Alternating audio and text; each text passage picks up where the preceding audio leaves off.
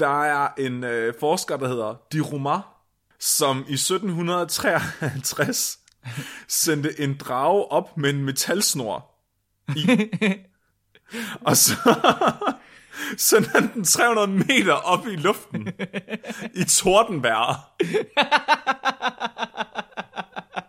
For at se, hvad der skete. Det er det, det, er det forskning, de refererer til. Det er en, fuck, det er en fucking spade med en drage. Hvad, hvad skete der var ham? Ja, hvad tror du, der skete, Mark? Tror du ikke, lynet slog ind i den fucking drage? jo, jo, jo, men døde han af det? Den mængde af elektricitet, som dragen en anden gang drog ud af skyerne, er virkelig forunderlig. Vi bringer en advarsel. Den følgende podcast handler om vanvittig videnskab. Al forskningen, der præsenteres, er 100% ægte og udført af professionelle. Mark og Flemming står ikke til ansvar for eventuelle misforståelser, men minder jeg om, at de altid har ret. Husk at være dumme.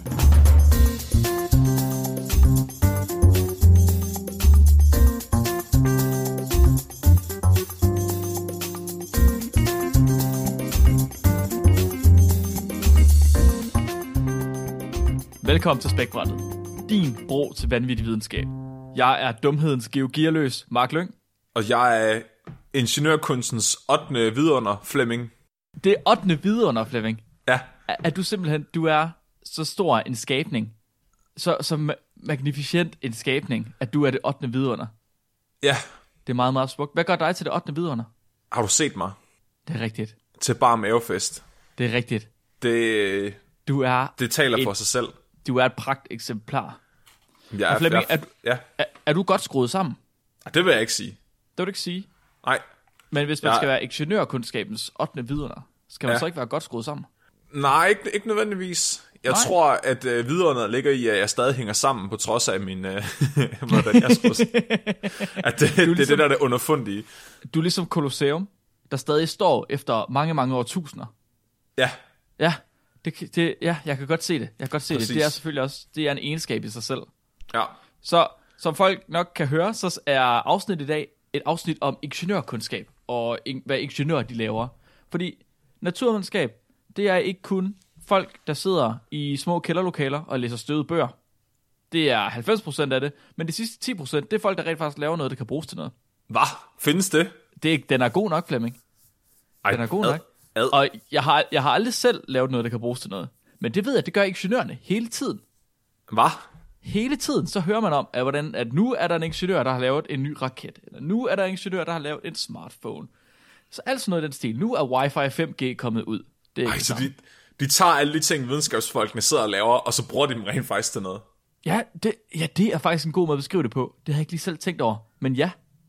Så Men hvorfor, hvorfor, hvorfor er vi ikke ingeniører? Hvad laver vi? vi kan, ikke, vi kan ikke lave noget, der kan bruges til noget, Flemming. Nej, det er selvfølgelig rigtigt. Du, mis, du misforstår. Vi, vi kan til dels finde ud af ting, men vi vil Ja. aldrig nogensinde kunne sætte det sammen til et produkt, der kan bruges til noget. Nej, Det vil ikke gå. det er du nok ret i. Ja. Så Flemming, du har taget en opfindelse med, du skal snakke om. Ja, Hvad er, hvad er det for en pragtfuld, livsændrende, at verdens forandrende oplevelse, du har taget med, Flemming? Jamen, jeg skal snakke om lynild aflederens oprettelse. Hvorfor? Fordi at øh, jeg har, øh, jeg vil gerne kigge på, hvor ingeniørkunsten den ligesom startede henne. Mhm. Og så har jeg nogle øh, illustrerede videnskabsmagasiner fra 1820'erne og 1830'erne liggende. wow, fandtes det helt tilbage dengang? Jamen, det er ikke, illus- det er ikke decideret illustreret videnskab. Det hedder okay. øh, Magasin for Naturvidenskaberne. Og det er lavet i København, på Københavns Aha. Universitet. Ja. Shit. Ja, sejt. Så det, jeg, har, øh, jeg har simpelthen en, et hæfte med her fra, øh, fra 1825, hvor i at, øh, 1825. hvor at i at øh, sådan the shit dengang i 1825, det var øh, lynafledere, og det, og det var magnetisme. det er sådan, Lynafleder. ja, det er alt, hvad de skriver om. Det, altså halvdelen af alt det, der står i de her blade i, i, i 19, øh, 1820'erne, det er lynafledere, og så er det magnetisme. Så jeg tænkte, det bliver jeg nødt til at finde ud af, hvad det går ud på. Altså, hvorfor er de så besat af de her to ting? Uh, prøv lige at høre her, tager jeg fejl, når, når jeg tænker, at en lynafleder, det er, det er et fucking stålstang? Det, nej, det gør du ikke. Hvad? For, Mark, du spoilede den. Prøv lige, hvad skal jeg snakke om nu? Det var alt, hvad jeg havde. Ingeniørkundskabens største opfindelse. Åh, oh, hvad skal jeg snakke om nu? Nej, nu, det ved jeg ikke. Men du er nødt til at tænke på, at, at i de her hæfter, Ja. altså det kan godt være, at det lyder som om, at, at at skrive en hel masse om en stålstang, det er ingenting. Men altså psykologi på det her tidspunkt, det var hælde koldt vand på hysteriske kvinder. jeg, glæder, jeg glæder mig virkelig, virkelig meget til at høre om lynaflederen og den, dens ingeniørkundskab. Og, men, og de går bare, de skriver så meget om det her. Hvad, og hvad med dig, Mark? Hvad skal du snakke om? Okay, så øh, jeg skal snakke om ingeniør specifikt, altså ikke ingeniørkundskaben, men en ingeniør specifikt. Uh. Så øh, der er en gut, der hedder Mark Rober, som er YouTuber nu, men som tidligere har været ingeniør. Han har arbejdet for NASA, han har arbejdet for Apple, og jeg synes, det er ret vildt, at man efter at have arbejdet syv år for NASA og fire år for Apple, vælger at sige, jeg kan sgu nok tjene flere penge på YouTube. Det var lidt trist et eller andet sted. Så jeg, jeg synes, det, så grund til at jeg har taget det her med, det er fordi, Ja. at til aller, aller sidst, der har vi jo et uh, interview med formanden for Ingeniørforeningen, Ida. I forbindelse med det her interview, der snakker vi om, uh, der, vi snakker med ham formanden her, Thomas, og så snakker vi om, uh, hvorfor det er vigtigt at få folk ud og blive ingeniør. Og så Ja. synes jeg, det var lidt interessant at kigge på en person, som rent faktisk var ingeniør. Og er gået videre. Han er stadig sådan ingeniøragtig, men nu er han jo YouTuber. Og det er altså lidt specielt. Wow, det er noget dybtegående journalistik, du har gang i der, Mark. Jamen, altså, der er ikke andet dybdegående journalistik på spækbrættet. Du Vi belyser er- bare problemet fra alle retninger. vi transcenderer fra at være en videnskabspodcast til at blive journalistik. Fuck, Flemming, stop, stop! Det kan vi ikke. Nu skal jeg snakke om lynafledere lige med det samme. Okay, det er godt. Jeg gør, jeg gør, det er overhovedet ikke journalistisk, det her. Bare roligt. Nej, skal vi lige, vi må hellere lige tease vores øh, interview til sidst også. Ja, men øh, vi har et interview senere med Thomas Damkjær Petersen, som er formand for Ingeniørforeningen IDA, og han er formand for Engineer the Future, som er øh, en samling af forskellige øh, ingeniørrelaterede videnskaber, som tager ud og, og prøver at vække unges interesse for naturvidenskaben. Og ham snakker vi så med senere for at få en idé om, hvad ingeniør laver, men også hvorfor det er vigtigt at blive ingeniør eller arbejde inden for naturvidenskab generelt. Og det er vigtigt.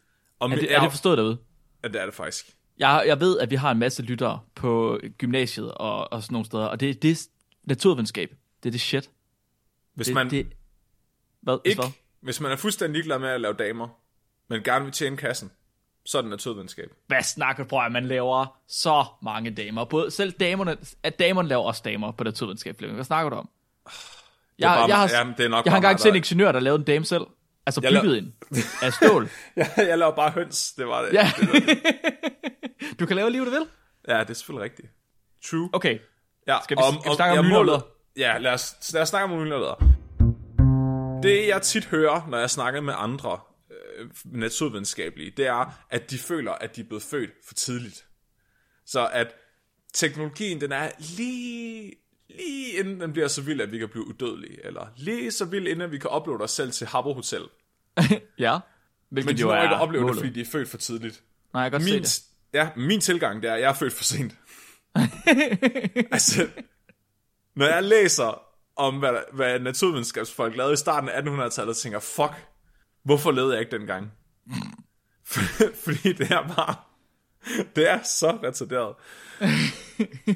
så jeg har, jeg har det her øh, videnskabsblad fra 1825, og jeg har slået op på, øh, på side 245, hvor i der står noget om lynafledere, og jeg, jeg kunne ikke lade være med, jeg har, jeg har en hel bunke af de her blade, og jeg, jeg mm-hmm. har bladret det igennem dem alle sammen flere gange, og der står bare så meget om fucking lynafledere hele tiden. Jeg, jeg ved ikke hvorfor.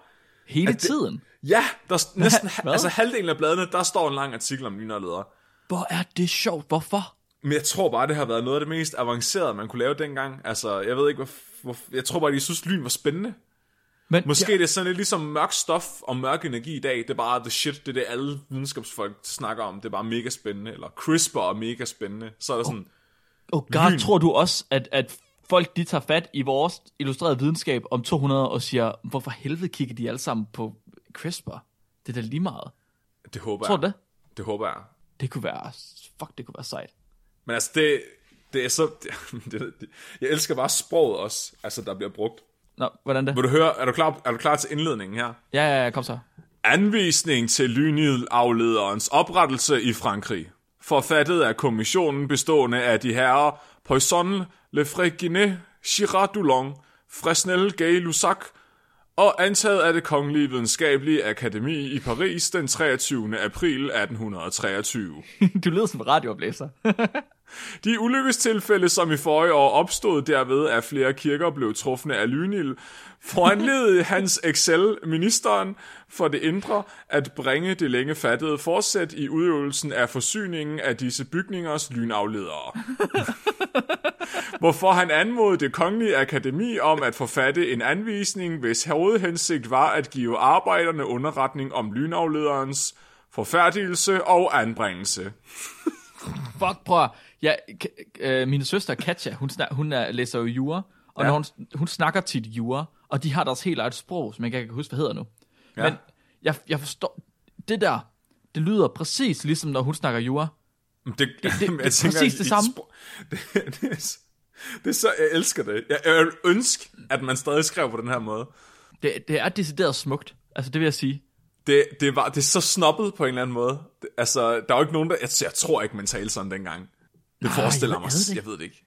At det, eneste, jeg kan, det eneste, jeg kan forholde mig til, det er, hvordan man har talt, at der, hvor jeg kommer fra, der har man talt med ikke snakket på den måde der. det, der, det har bare været sådan nogle usammenhængende lyde. Det, Der, du, kun fandtes, der findes ikke konsonanter i Vestjylland, kun vokaler. jeg har aldrig nogensinde hørt nogen, der kan sige, prøv nu lige at høre her i en stavelse før. Men det kan du. Det er en egenskab. Ja. Så det, og det fedeste, det, er, det mest lækre, det er sådan, når de, når de prøver at forklare naturvidenskab med det her. Mm-hmm. Så de har øh, to dele i den her artikel, og den første det er den teoretiske del, hvor de forklarer om, hvad en lynafleder er. Så hvis I ikke havde fanget det, så går det ud på, at øh, i Frankrig, der er man rigtig træt af, at øh, kirkerne de hele tiden bryder op i brand, fordi at der står lyn ned i dem. Så derfor vil man lave nogle tegninger til, hvordan man kan lave en lynafleder og sætte op på de her kirker. Aha. Så de går i gang med at forklare om teorien bag, hvad lyn er, og hvorfor lynafledere de er fucking smarte. Og okay. Prøv, lige, prøv lige at høre deres forklaring på, hvad lyn er. Ja. Hvad man kalder lyn er luftens pludselige gennemstrømning af elektrisk materie, hvormed en tordensky er lavet, hvilket sker i form af en stor lysende stråle. Den hastighed, hvormed den elektriske materie bevæger sig, er overmådigt stor. Den overskrider langt. Den er en kanons mundingsudfarende kugle, hvilken som bekendt er 600 meter i sekundet. Som vi alle ved. ja. Men det er det, og det er det, der er det sjove, fordi den, ha, den, de, den halvdel af bladene, der ikke handler om lynafledninger, det handler om kanoner. og jeg tager ikke pis på dig, det er rigtigt. Det handler om, at de har været ude og skyde med kanoner, og så har de prøvet at bruge trigonometri til at regne ud, hvor hurtige at kanonkuglerne har været. Og, og, og, og det fandt de ud af, fordi som vi ved, så er det 600, hvad var det, meter i sekundet. Ja, ja, Ja, for helvede. det er så sjovt. Og, men det sjove er jo så, at, at dengang, altså man har godt lidt vidst, hvad lyn var. At lyn, det var en form for statisk elektricitet, der kom ud af skyerne, der blev lavet, og så slog det ned i jorden. Mm-hmm. De vidste, jo, at det gik stærkt, men de havde ingen anelse om, hvor stærkt det gik. Altså de siger, okay, det er, hurtigt, det er i hvert fald hurtigere end en kanonkugle, det kan vi se. Og de siger, Ja. en, en kanonkugle rejser med 600 meter i sekundet. Det Jeg er, har også, fundet... det re- relativt hurtigt, kan man sige. Ja, det er ret hurtigt. Det er, ja. næsten, det er næsten lige så hurtigt, som mig, når jeg skal på toilettet. Jeg har, jeg har svært ved at se, hvordan at noget andet skal være hurtigere. Altså, det der, det elektriske materie, eller hvad de kaldte det. Jeg forstår ikke, hvordan det kan være hurtigere end sådan en kanonkugle. Nej vel? Nej, det, det er svært for mig at se. Men hvor herre, han er bare en dygtigere ingeniør, end vi er. Mark. Oh. Det, det er smukt sagt. Religiøst sagt. Fordi jeg, jeg har været inde og kigge, øh, og øh, jeg har fundet et tal, der hedder, altså lynets hastighed. Der har fundet et tal, der hedder 1,4 millioner sekundet. Kilometer i sekundet. Det, det, det er for højt. 1,4 millioner meter i sekundet. Det kan, Flemming, det kan man ikke. Det er langt højere end 600. Jeg forstår ikke det. Det er nok nogen, der har taget fejl. Hvordan? De var heller ikke, de var heller ikke danskere, dem der har lavet det. Nej, det er bare fordi, de har taget de forkerte enheder. Det er rigtigt. Der er ikke, jeg det forstår, jeg, der er ikke noget, hverken alen eller fod eller noget i det her, så det, det kan jeg slet ikke forstå, Flemming. Nej, den står faktisk i fod også. Den her den haste, det? i, i, altså i bogen. Der står, der står parentes 1800 fod. Ej, hvor er det irriterende. Men det jeg så elsker, det er, så jeg, altså, der står jo ikke nogen steder, at det her det er en ingeniør, der har lavet det her. Nej. Men, men jeg blev, jeg, så jeg vil prøve at finde ud af, altså, definitionen på en ingeniør. Altså, hvad er en ingeniør egentlig? Og på Wikipedia, der står, at definitionen af en ingeniør først rigtig blev altså, nedfæstet i 1961. Og det er hold da op. kortfattet, at en ingeniør er den person, som er tilstrækkeligt trænet i videnskab, til at kunne anvende videnskaben til at løse problemer. Nej, nej, nej, nej. Står der det? Ja, Er det, Og- ikke, er det, er det er ikke helt i orden, er det det? og det var man lidt ikke det, en videnskabsmand gør. Ah, Nej, nej, nej, nej, nej. Der står, der står tilstrækkeligt uddannet, eller hvad var der? Tilstrækkeligt trænet videnskab, naturvidenskab, til at kunne bruge det til at løse problemer med. Altså, det kunne man jo også sige om en tredjeklasses elev. Ja. men, er det, men det var også igen, altså, bygge et sandslot. Er det ikke ingeniørkunst? Og det er rigtigt. Du har ret. Ja, der var se. Så, Ja. Og de siger også, at, at en ingeniørs arbejde primært er, er mentalt og ikke fysisk. Så det vil sige, at de laver altså, øh, de, de designer ting, men de bygger dem ikke. Ah, ja. Ja. Og så skal de også kunne stå til regnskab for deres løsninger. Og det er så lidt måske den træls del af at være ingeniør. Og jeg tænker, ud fra hvad jeg læser her, det kan kun være ingeniører, der har lavet det her tilbage i 1825. Fordi de beskriver nemlig, og der er faktisk en tegning med til den her lynarleder, de designer til kirken. Mm-hmm. Og de, de går også sådan lidt tilbage i, øhm, i litteraturen. Så hver gang man laver noget naturvidenskabeligt arbejde, så vil man jo altid kigge på litteraturen og så sige, jamen hvad ved man egentlig om det her? Hvad har andre forskere fundet ud af om vores felt? Ja. Ja. Og når vi sidder og gør det, så går vi sjældent længere tilbage end, jeg vil sige, en 10-15 år. Ja, så, så begynder man at være langt tilbage. Ja, så, altså hvis vi finder noget forskning fra starten af nullerne, så, af, så vil vi måske prøve at se, om vi kan finde noget, der er lidt nyere, som siger det samme. Det sidste prioriteten. Det er det, der er gammelt på den måde. Ja, så er vi enige om, hvis det er over 10 år, så er det gammelt, altså i år 2020. 100%. Ja, det litteratur, de henviser til tilbage i 1825, det er fra 1753. Og hvad tror du det? Prøv lige, okay.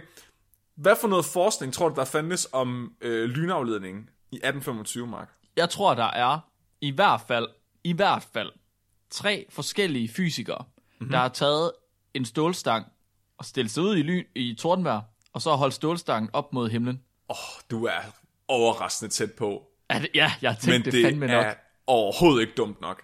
Det er overhovedet Nej, er det dummere? Det, er det, Det er dummere. Er, er det ikke Benjamin Franklins øh, nøgle på, øh, på en drage eller sådan noget? Det er tæt på. Åh, oh, kom så med det. Hvad er det? Der er en øh, forsker, der hedder Di Roumar, som i 1753 sendte en drage op med en metalsnor i. og så sendte han den 300 meter op i luften i tordenvejr. For at se, hvad der skete. Det er det, det, er det forskning, de refererer til. Det er en, fuck, det er en fucking spade med en drage. Hvad, hvad skete der med ham? Ja, hvad tror du, der skete, Mark? tror du ikke, lynet slog ind i den fucking drage? jo, jo, jo, men døde han af det? Den mængde af elektricitet, som dragen en anden gang drog ud af skyerne, er virkelig forunderlig. Og det, han, han gør det flere gange, så her der refererer de til, at han gjorde det i 1756. Den 28. august 1756 så man ildstrømme skyde ud af en Thomas tykkelse af 10 fods længde. Disse overraskende udbrud, der kunne have forårsaget øh, fordærveligste virkninger, altså at de var dødelige, blev ikke desto mindre af dragens snor med sikkerhed ført til den nærliggende leder. Skønt knaldet lignede et pistolskud. der var stået, der var der er slået lyn ud af den her drage snor og ned i lynafleder, som lød som pi- pistolskud, og han har bare stået med den der fucking drage alligevel. Fuck, det er smukt, mand. Der står, der står alle mulige vidnesberetninger også om, hvordan det lød ligesom en masse lærkrukker, der blev ødelagt på én gang. det, det er bare de, de, de gamle fra landsbyen, der alle sammen er troppet op for at kigge på det sådan. Nej, hvad har Henrik nu gået fået gang i? Nej, det ser, det ser farligt ud. Hvad, hvad har han? Hvad er det for noget? Ah, det er bare landsbytossen. Fuldstændig. Ej, jeg elsker det. Så de fortæller ligesom om den her øh, viden, vi har om, at lyn altså godt kan afledes, hvis du finder et materiale, som strømmen kan rejse igennem nemmere end luft. Som for eksempel en, en landsbytosse. Ja, præcis.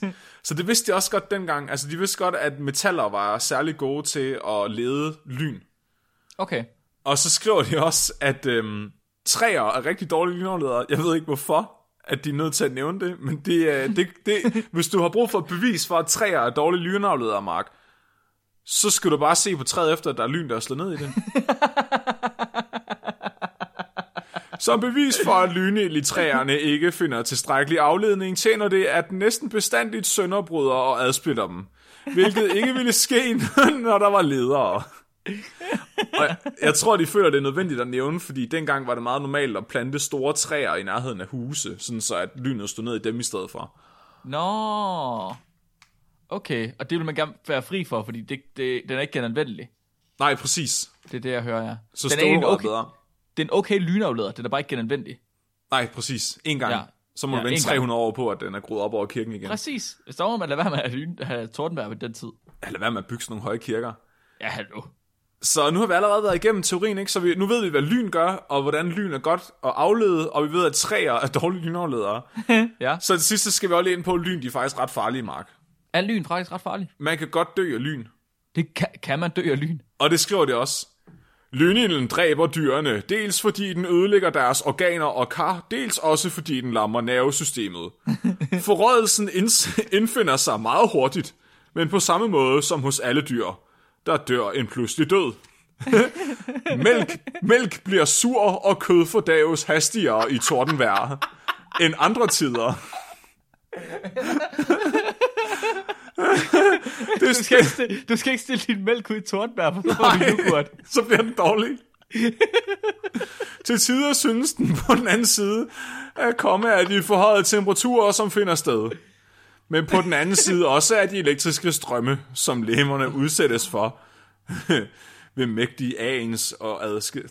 Jeg kan ikke mere. Jeg kan ikke mere, Mark. Men det var det ingeniører, de lavede i 1825. Og der er en rigtig, rigtig flot... Altså, så slutter de af med at have en rigtig flot tegning af en lynafleder til de her kirker i Frankrig. Jeg synes, det er smukt. Så de fik lavet en lynafleder til kirkerne i Frankrig. Ja, det gjorde, at de fik designet dem. Sådan. Og der var ikke noget sur mælk. Der var ikke noget surmælk. Det, her, det beretter de senere udgaver af bladene ikke noget om. Til gengæld står der rigtig meget om, øh, om kanoner og magnetisme. Og så er der en enkelt af dem, der, der handler om psykologi, men øh, det er til en anden dag. Okay, du er simpelthen nødt til at have en af dem med, med om, om magnetisme også en dag. Ja, Det de, her. ja. de lavede, ikke- det virker ikke som om, de lavede andet end at mødes på store marker og skyde kanoner af og prøve at regne på dem. Og så lege med magneter derhjemme. Fuck, okay, du har ret. Man skulle være forsker på den tid. Fuck, det lyder sjovt. Det er så sjovt at lege med magneter. Ja, det Hvis der er noget, der er sjovt, så er det at lege magneter. Fuck, det gad jeg godt bruge al min tid på. det har du allerede gjort. Åh, oh, fuck, mand. Det kunne, ja. det kunne godt være en 8 timers arbejdsdag i et par uger ad gangen. Du har faktisk siddet og leget med en af mine magneter næsten hele dagen på et tidspunkt. Ja, ja. Det var en det- god dag. Det var også en stor magnet. Det, det større magnet, des mere lege. Ja, det er Des mere rigtigt. sjov.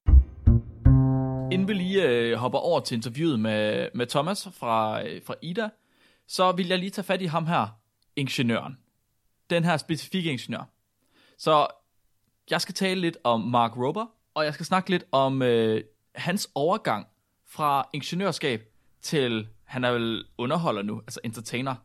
Mark Rober, han, er, øh, han, er, han har en øh, uddannelse i Mechanical Engineering fra Brigham Young University, og han har en øh, masters, hvad er det, en, en, en kandidat fra universitetet i Sydkalifornien. Mm-hmm. Og han har arbejdet med NASA i syv år på at, arbejde, på at udvikle den der Curiosity rover. Hold Altså op. den, øh, ja. Så øh, NASA's Mars, hvad hedder det, udforskningsrobot. Ja.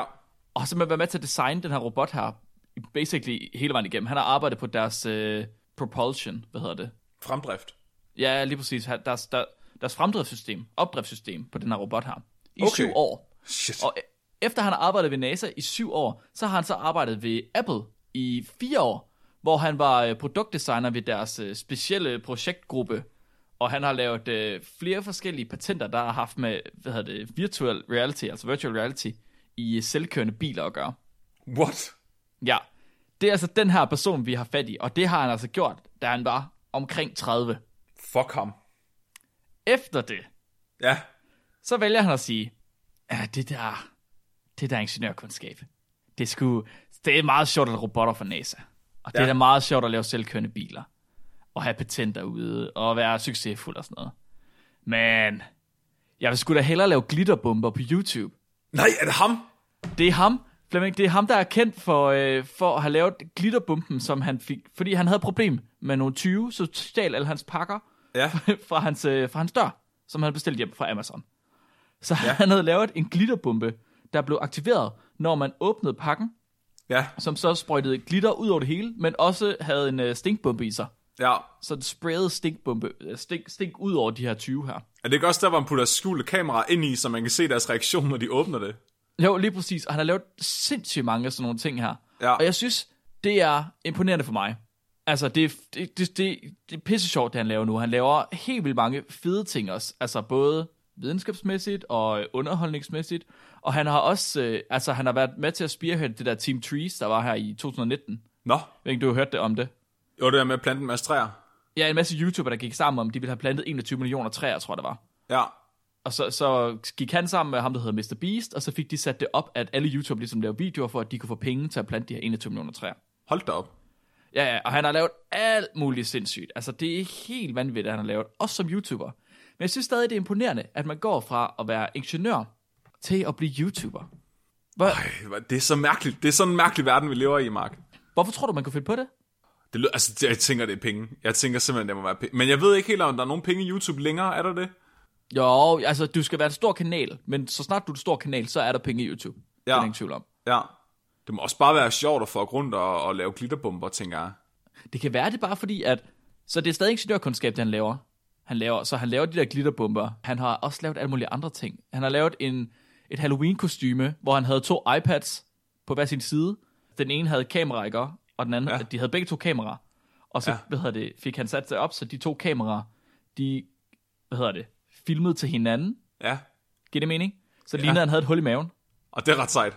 Ja, altså sådan nogle ting også. Han har lavet alt muligt. Han har lavet en dartskive, som han brugt fire år på at udvikle. Bare for sjov hjemme i sin øh, garage. Er det den der, der Som- flytter sig, så den altid er bullseyes, eller? Præcis, Hold præcis. kæft, Så, så han, har, et lille- han har tre forskellige kameraer på den her dartskive her, så den kan finde hans dartpile, så han altid får bullseye. Det er, det er en sport, jeg kunne forholde mig til. Det præcis. Men det kan være, at det er, at det er derfor, han er gået fra at være ingeniør. Fordi måske er ingeniør, så ingeniørkundskaben er jo ikke bare at udvikle sindssyge ting og kæmpestore ting. Ingeniørkundskaben, det er jo bare at udvikle generelt. Ja. Og det kan være små problemer, det kan være store problemer, det kan være ting, der ikke er problemer overhovedet, det kan være noget, som man bare finder sjovt. Ja. Det er stadig ingeniørkundskab. Det kan ah. være, det er det, der ligesom har talt til ham, at han, at han synes ikke længere, at det var nødvendigt at finde kæmpe store løsninger på den måde, Nej. som man har gjort tidligere ved NASA eller ved Apple. Det må også være hårdt at arbejde på den samme ting i syv år. Ja, Altså, det tror jeg, du ret i. Ja, og så er det sådan nogle bitte, bitte små ting. Altså, det, det må være sådan lidt øh, opslidende på en eller anden måde. Det kan også være, det kan være, at han har synes, at han kunne gøre mere selv, end han har kunne gøre som virksomhed, Ja, eller som undersøgt i en virksomhed. altså jeg tænker også, NASA er jo det mest korrupte, der findes, ikke? Altså med al deres, al deres propaganda og CGI med månelandingen og jorden rundt og sådan noget. Det er rigtigt, og Altså- at der ikke er et liv på Mars og sådan nogle ting. Ja, og Apple har altså børnearbejder og sådan noget. Jeg tænker, øh, altså han har faktisk nærmest arbejdet for imperiet. Jamen, det, er- det er faktisk rigtigt, ja. Og så, ja, ja. Det Og så er, øh, YouTube er, er, er, er ligesom rebellerne. ja. Ja, you, ja, de er øh, opstanden, der Ja. kommer og tager over. Og, ja, jeg synes, det er vildt. Jeg synes bare, jeg synes, og jeg synes, det er interessant, at man kan gå fra at, at, at have været, nu lyder det her begge to som rimelig sindssyge ting, men at have været øh, ingeniør for NASA i syv år, Ja. ja. og så sidde i år 2020 og servere en plantebaseret burger for Bill Gates i Bill Gates køkken. Fordi han er YouTuber. Yep, fordi han er den YouTuber. Nej. Er det Men- ikke fucking sindssygt? Jo, det er ret sjovt. Men jeg tænker egentlig også, at, at det gør mening, at han er blevet succesfuld, fordi han har en kant. Altså, jeg, en, af de, en af de beefs, jeg har med YouTube, det er tit, at, at det er tweens, der f- vælger nogle ikoner, der bliver født frem, som for eksempel de der to brødre, der øh, Jake og Paul. Ja, ja. Jake, nej, Jake Paul og, hvad er den, han hedder den anden? Logan. Ja, og Logan Paul, ikke? Altså, de har jo, altså, ingen uddannelse. Altså, ikke, at det gør noget, men de er bare anti-uddannelse og, og laver nogle totalt stage-ting og filmer døde mennesker og sådan noget. Ja. Altså, jeg synes, det er fedt, at der er nogle ordentlige rollemodeller også på YouTube. Altså, nogen, der, der egentlig kan noget, og altså, som kan vise et eller andet interessant, som ikke bare er at bruge en masse penge, de har fået af nogle investorer. Ja, ja. Min, så min pointe med det her, det var også lidt at sige, at selvom man går ind i ingeniørkundskab, hvis man så finder ud af, at det ikke er det, man vil, eller at det i hvert fald ikke, at man ikke har lyst til at arbejde for imperiet, Ja. så er der stadig muligheder bagefter. Join Og the at de muligheder, kan, at de, ja, de muligheder kan være lige så succesfulde, som at arbejde for NASA eller for Apple. Hvor, er det, prøv, er det noget, vi siger til os selv lige nu? Måske, Siger du, vi skal okay. droppe, droppe ud af universitetet, og så bare Nej, nej, lave spækbrættet nej, nej, nej, fuldtid? nej, det er en rigtig dårlig idé, Nå. tror jeg. Indtil videre, Flemming, så har vi tjent 16 kroner på spækbrættet, så jeg tror, det er en dårlig idé. What? Undskyld, jeg siger Hvor er tjent, min jeg halvdel? mener omsat for. Hvor er min halvdel? Ja, Er de så- hvor er jeg, mine jeg, otte- skulle, hvor jeg skulle bruge på regninger. Jeg skulle bruge altså, det koster penge, Flemming. Ting koster penge. Så vi har et overskud på 16 kroner. Nej, omsætning. Fuck. jeg vil have mine 8 kroner. Det kan du, jeg siger omsætning, ikke overskud. Du kan ikke få en- en 8 kroner af ingenting. Hvorfor? For det, Du sagde lige, du har 16 kroner. Hvorfor kan jeg ikke få halvdelen? jeg har ikke 16 kroner længere. Jeg havde. Hvad har du så brugt den på? Det ved jeg ikke. Ting. ja. Jeg skulle bruge den på noget, Flemming. På noget? Har du købt en pakke tyggegummi? Koster det 16 kroner nogle dage? Fy for helvede, det er ulækkert. det kommer jo an på, om det er V6, eller om det er det der ulækre, der er for Lidl. Nå, men alt det her, det hænger lidt sammen med, at vi har lavet det her interview med Thomas Petersen. Nu øh, vil jeg gerne slå over til det interview, vi har lavet med Thomas Damkjær Petersen fra Ingeniørforeningen Ida. I må være også noget, fordi det var vores første, første interview med, øh, hvad kan man sige, en voksen. Ja. Indtil videre har vi kun haft, haft venner med i studiet, og det, øh, det her, det var interessant. Jeg havde faktisk en voksen med i spækbrættet. Det er faktisk en Yes. stor dag i dag, Mark. Det, det er en stor dag i dag. Er vi selv voksne så? Ej, Nej. ej. Okay, godt. Jeg skulle bare lige være sikker. Jeg var i tvivl. Men øh, det er godt at vide, at jeg for evigt er et barn. Er der nogen i den anden ende? Ja, Hov, Dag, Flemming. hej. Thomas. Hej Thomas, Mark. Nå, det er simpelthen Thomas, vi er direkte igennem til nu. Fuldstændig. Nej, hvor fedt. En dag. Så øh, først og fremmest tusind tak, fordi du gerne vil være med. Og Ja, øh, Selv tak. Thomas, øh, du skal jo hjælpe os med at blive lidt klogere på ingeniører. Vi kan forstå, at du selv er ingeniør. Har du lyst til at fortælle os lidt om, om din baggrund og hvad du laver nu? Jamen, det vil jeg gerne. Ja, det er rigtigt. Jeg er, jeg er selv uddannet ingeniør ude på, på DTU tilbage i 1981. Og jeg har speciale i by- og trafikplanlægning. Ja.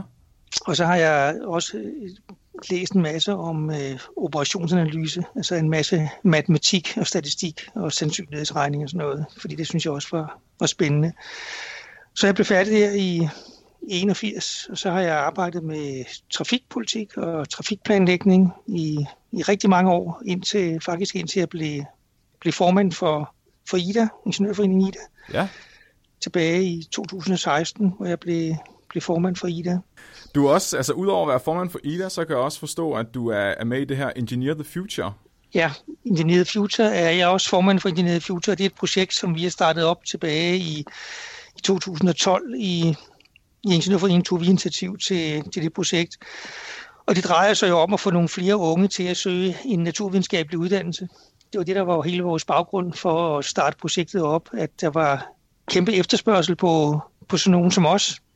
Og der oprettede vi så den, den forening, som hedder Engineered Future, som består af alle de uddannelsesinstitutioner i Danmark, som uddanner ingeniører. Så består den af Foreningen af Rådgivende Ingeniører, og den består af Dansk Industri, og så består den af godt 50 øh, virksomheder, spredt rundt omkring i Danmark, både store og små. Og, og vores opgave er så at, at sørge for at skabe opmærksomhed omkring uddannelsesmulighederne. Altså hvad kan man blive, når man øh, vælger en naturvidenskabelig vej? Og i den forbindelse har vi også været ude og altså, tage initiativer som booke en ekspert, altså få en, få en ekspert, en naturvidenskabelig uddannet ud på en, øh, på en skole og fortælle, hvad laver du egentlig? Kan du ikke vise mig, hvad jeg rent faktisk øh, kan bruge mit, min uddannelse til. Og det har vi haft rigtig meget held med, fordi virksomhederne vil godt stille deres øh, dygtige medarbejdere til rådighed for at komme ud på skolerne, så de kan komme ud og undervise i en fysik eller kemi eller teknologiteam. Så det handler om at, at skabe sådan en bro mellem eksperterne og de unge, så de ligesom kan se, hvad der ligger forud, at det ikke er så abstrakt. Ja, og, og netop det der med at finde løsninger, sådan som man kan gå til problemløsning lidt ligesom vi gør som, som ingeniører, at vi, øh, altså, vi rører ved tingene, vi prøver at stille nogle forsøg op, og så ser vi, om, om det holder.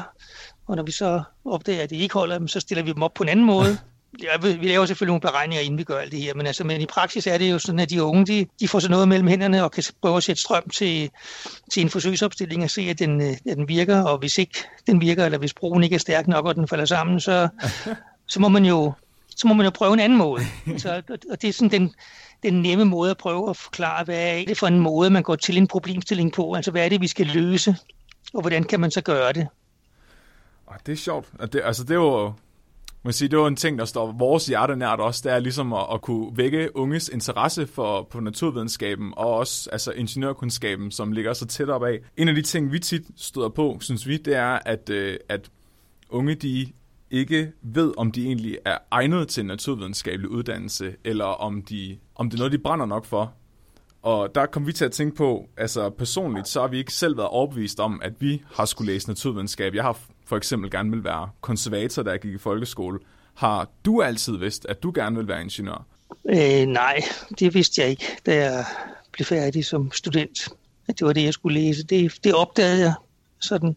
Og, det, og jeg tror, det netop det der med at læse noget naturvidenskabeligt, det er altså rigtig mange unge lægger vægt på i øjeblikket og skulle være med til at løse de store problemer i verden, altså oversvømmelse og sult og fattigdom og og, det, og derfor så går de ind og tænker, det kan jeg kun blive, hvis jeg går ind og bliver sådan en, der kan arbejde med at hjælpe fattige lande, altså nødhjælpsarbejde, ja. læge eller sygeplejerske, og, og det, er jo, det er jo helt forkert i virkeligheden at sige. Dem har vi også rigtig meget brug for, det skal man lige huske, men, men det vi kan med naturvidenskaben, det er jo, at vi kan finde løsninger, som, altså, som er helt nødvendige for, at man kan flytte for eksempel folk ud af fattigdom. Altså det der med at få infrastrukturen på plads i, i Afrika, altså det er jo nødvendigt for at kunne bringe, bringe føde frem. Altså til, til fjerne landsbyer, hvis ikke man har en infrastruktur, som enten via veje, jernbaner eller luftbroer andet, altså, så, så nytter det jo ikke noget, at man, øh, at man har en læge på stedet. Altså hvis lægen ikke kan få nogen, kan få medicin frem og kan få redskaber frem. Altså, så, så den der måde at sige, hvordan kan du bidrage til for eksempel at løse, altså det har vi også brugt til at løse kræftens gåde. Det kunne alle jo godt tænke sig, fordi rigtig mange mennesker dør af kræft nu om stunder. Og det er jo altså det er jo rigtig synd for dem, der dør, men det er også rigtig synd for de efterladte, og derfor så vil alle jo godt være med til at prøve at løse det. Og det er jo så noget, man skal være et øh, eksperthold inden for biokemi, for at kunne forske i, altså hvad er det rent faktisk, der foregår inde i, i menneskets celler, og der, der skal man jo bruge instrumenter, som kan måle det, men man skal også bruge nogen, der kan tolke resultaterne af det. Og, og den der kombination af at være kemiker, biokemiker og fysiker og kunne bruge de her instrumenter. På den måde kan man jo så være med til, hvis vi er heldige, at sige, at så er vi med til at løse kræftens gåde. Og, og der vil mange som udgangspunkt nok tro nok, dem, der skal løse kræftens gåde, det er nok nogle læger. Altså, ja, så... det vil jeg sige, ja, de skal også være med til det. Men, øh, men uden hjælp fra, fra naturvidenskab, så vil man aldrig nå i nærheden af at kunne løse den slags problemstillinger. Så det handler ligesom om, at, at teknologien det skal være fundamentet for løsningen på mange af de problemer, vi står overfor øh, i fremtiden. Ja, altså, og nu brugte jeg selv det der eksempel med at sige, at man skal holde for rødt lys. Altså, ja. det, der ligger jo rigtig meget teknologi i at få sådan et lyssignal til at vise grønt den ene vej og rødt den anden vej. Det kan de fleste nok sådan finde ud af sådan forholdsvis hurtigt, men hvis, hvis man skal have hele systemet til at spille sammen, sådan så de også spiller sammen med lyskrydset, som kommer ved den, ved den næste vej, altså, så skal man lave noget, noget programmering, altså bruge software til at sørge for, at, øh, at tingene spiller sammen. Og, og hele det med at bruge den der tankegang med at sige, hvordan, hvordan kan du udvikle det her system, så det bliver smartest muligt set med, med alle brugeres øjne er noget, som, som ligger os nært, som interesserer os for naturvidenskab. Altså, vi vil godt prøve at finde de bedst mulige løsninger inden for, altså som stiller flest muligt tilfredse på kortest mulig tid. Og det, det er jo det, som teknologien tit kan hjælpe med, fordi den kan, den kan nogle ting, som man ikke kan uden teknologi. Nu, nu vil jeg lige holde lidt op på det spørgsmål, jeg stillede tidligere. Altså, havde du så nogle andre mærkelige drø- altså, da, inden du vidste, du var ingeniør, havde du så nogle andre planer i sinde? Vil du gerne have været cirkusartist, eller tømrer, jeg, eller... Nej, jeg tror, jeg, jeg tror i mange år, så, da jeg var dreng, så ville jeg være professionel fodboldspiller, fordi jeg kunne godt lide at spille fodbold. Ja, sådan. Det kan jeg sådan set stadigvæk godt lide. Det blev jeg aldrig, så altså, det var nok godt for både den ene og den anden. Men, øh, men, men sjovt er det da at spille, at spille fodbold. Og så er der ligesom blevet lidt, lidt ældre og tænkt, det kan man... Altså, jo, nu lever nogen godt af det. det. Det var der ikke så mange, der gjorde dengang, dengang jeg var ung. Nej. Så, så skulle man jo nok lave noget andet. Så kunne jeg godt lide idræt, så tænkte jeg, om det kan være, at jeg skal være idrætslærer. Altså, og det kunne også være, at jeg skulle være matematiklærer, for jeg kunne rigtig godt lide matematik. Så det, det tror jeg måske, jeg sådan tænkte på et tidspunkt, at det kunne da godt være, at det var det, jeg skulle være. Men så, så søgte jeg ind på DTU tilbage der i, i 74 og blev optaget, og så, så fandt jeg ud af, at der kunne man blive mange ting. Altså ikke så mange, som man kan i dag, men, men dengang kunne man vælge også mellem forskellige retninger, og, og jeg valgte så den titel, der dengang hed bygningsingeniør, og specialiserede mig så inden for, for by- og trafikplanlægning, og så som sagt noget, noget matematik og operationsanalyse og sådan noget ved siden af, for det kunne jeg også godt lide. Men det var, altså det stod ikke skrevet, at jeg skulle blive ingeniør, før jeg bliver optaget på DTU. Ej, det er også sjovt. Det er sjovt. Så et eller andet parallelunivers, så er der en, en Thomas, der er på landsholdet, i stedet for at, at være øh, formand for Ida. Øhm. Altså, jeg, jeg, jeg interesserer mig stadigvæk for fodbold. Jeg synes, det er sjovt. Ja. ja. ja altså, konkurrencemenneske, det, det er måske også sådan, altså, det, jeg kan godt lide at, sådan at være på vinderholdet. øhm, nu, nu nævnte du selv, at der findes rigtig mange forskellige øh, uddannelser i dag, som ikke fandtes dengang, at du øh, læste. Hvis du nu skulle vælge imellem en af de naturvidenskabelige eller øh, ingeniørkunstuddannelser, der findes i dag, hvad for en vil du så vælge? Oh, det det, der hedder et, et, et rigtig godt spørgsmål. Altså, jeg tror faktisk ikke, ikke, jeg kender alle ingeniøruddannelser i dag, fordi det skal man virkelig være på stikkerne for at kunne følge med i. Jeg tror, vi har rundet af 125 forskellige ingeniøruddannelser. Og, og hvis man så lægger alle de naturvidenskabelige oveni, som jo efterhånden er blevet bredt ud også er, altså hvem kan kende forskel på en kemiker og en kemiingeniør nogle gange. Altså, det er i hvert fald svært, det er svært nogle gange ude på arbejdspladserne, fordi der arbejder de side om side. Altså, jeg, jeg tror, at mit hjerte ville stadig være noget omkring, som er, altså, som er samfundsrelevant. Altså lidt ligesom by- og trafikplanlægning er samfundsrelevant, men det kunne godt være, at det var mere over i retning af, af det her med at redde kloden. Altså ja. hele miljøindgangsspørgsmålet, at det også kunne være en retning, som jeg synes kunne være, kunne være spændende. Men jeg tror også, at, øh, altså, at sådan noget, altså hele IT-delen var jo slet ikke opfundet, dengang jeg startede. Altså, vi havde jo sådan nogle frygtelig store regnemaskiner med hulkort og sådan noget. Altså, altså det, det kan man jo grine af i dag, men altså, det kunne også godt være, at man, altså, man ville lade sig tiltrække af, af teknologiens nye muligheder ved at bruge store datamængder på en måde, som man ikke kunne, som man ikke kunne dengang. Så, så jeg, jeg ved ikke, hvad jeg ville kaste mig over.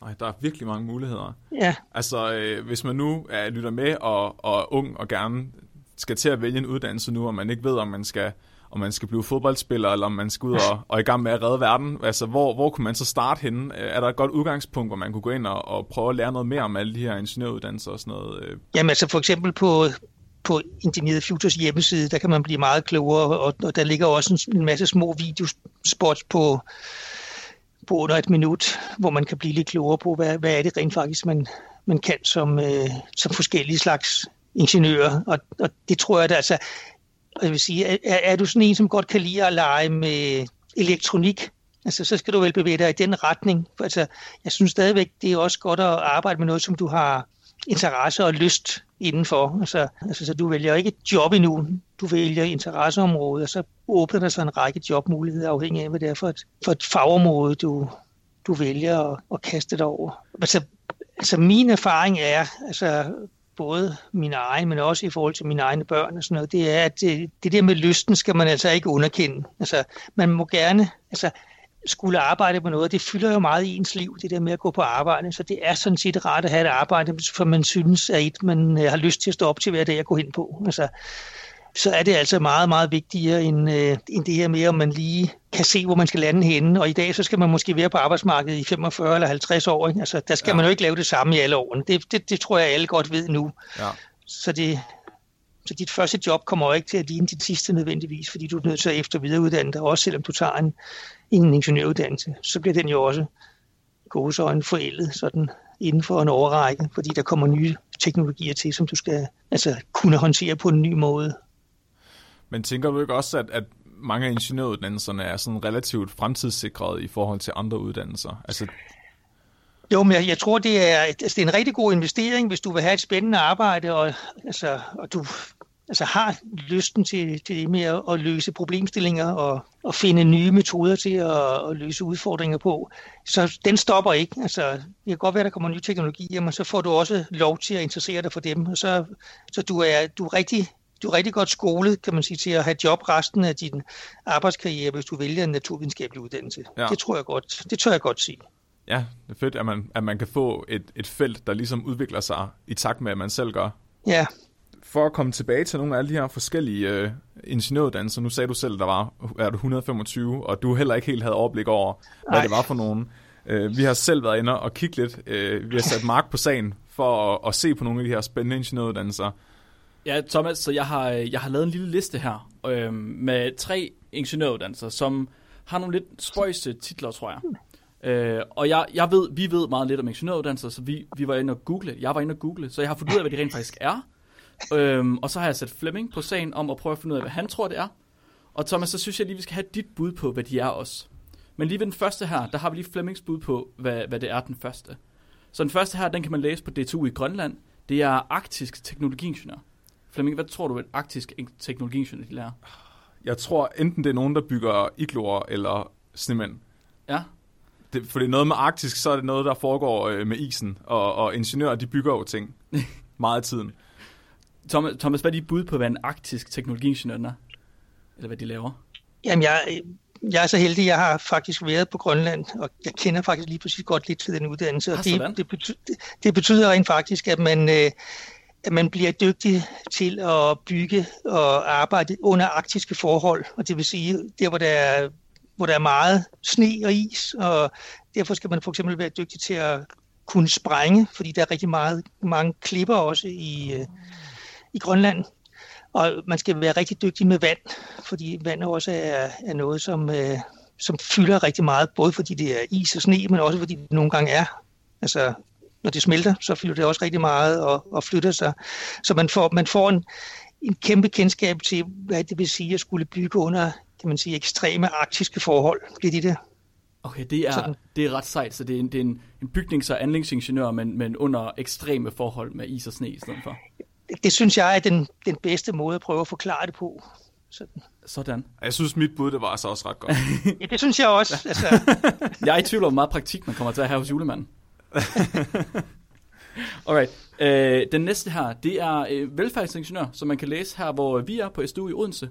Flemming, hvad er dit bud på velfærdsingeniør? Altså, når jeg tænker velfærd, så tænker jeg en en rigtig god ølmave. Ja. Det er, vel, det er dansk velfærd. Så ja. jeg tror, en velfærdsingeniør, det er en ingeniør, som har en, øh, en, rigtig, god, en rigtig god mave. Thomas, hvad er dit bud? Jeg tror, at, øh, at velfærd dækker over det begreb, at man skal være god til at udvikle teknologier, som kan, kan hjælpe en i, i hverdagen. Altså, og for eksempel i, øh, i sundhedsteknologi og altså udvikle en, øh, en kunstig arm, så man kan få velvære ved at kunne bruge en, en arm, som man ikke bare altså enten har mistet, fordi man har, altså, har været uheldig, eller også fordi man ikke har haft den med fra fødslen. Altså tænke velfærdsteknologien ind til, til at hjælpe i både i, i hverdagen, men også sådan på den, på den lidt længere bane. Ja, jeg, jeg vil sige, Flemming, du, du begynder at træde lidt bagud. Det er som om Thomas, han, han tager føringen her. Fordi det, det er fuldstændig rigtigt. Og så vidt jeg lige har kunne læse mig til, så er det for eksempel, at man kan komme til at udvikle et træningsspil, som for eksempel Wii Fit til, øh, til Wii. Nå. Ja, sådan noget i den stil. Og det er også, som Thomas han siger, at hjælpe med at udvikle øh, hvad det, kunstige lemmer, eller øh, telemedicin, for eksempel. Altså lægelig bistand over afstand. Ret, ret interessant. Og så den sidste her, Thomas, øh, teknoantropolog, som man kan læse på Aalborg Universitet i både Aalborg og København. Øh, lige Flemming først. Flemming, hvad er en teknoantropolog? Altså, jeg tror... Jeg så Terminator den anden dag. Ja. Jeg tror, det er en antropolog, der øh, undersøger kulturen af robotter. Så de, de, kort, de øh, kortlægger ligesom, hvordan øh, robotters øh, kunstig intelligens og sådan noget udvikler sig. Thomas, hvor tæt på tror du, han er? Jeg tror, han er langt fra. Ja. jeg synes,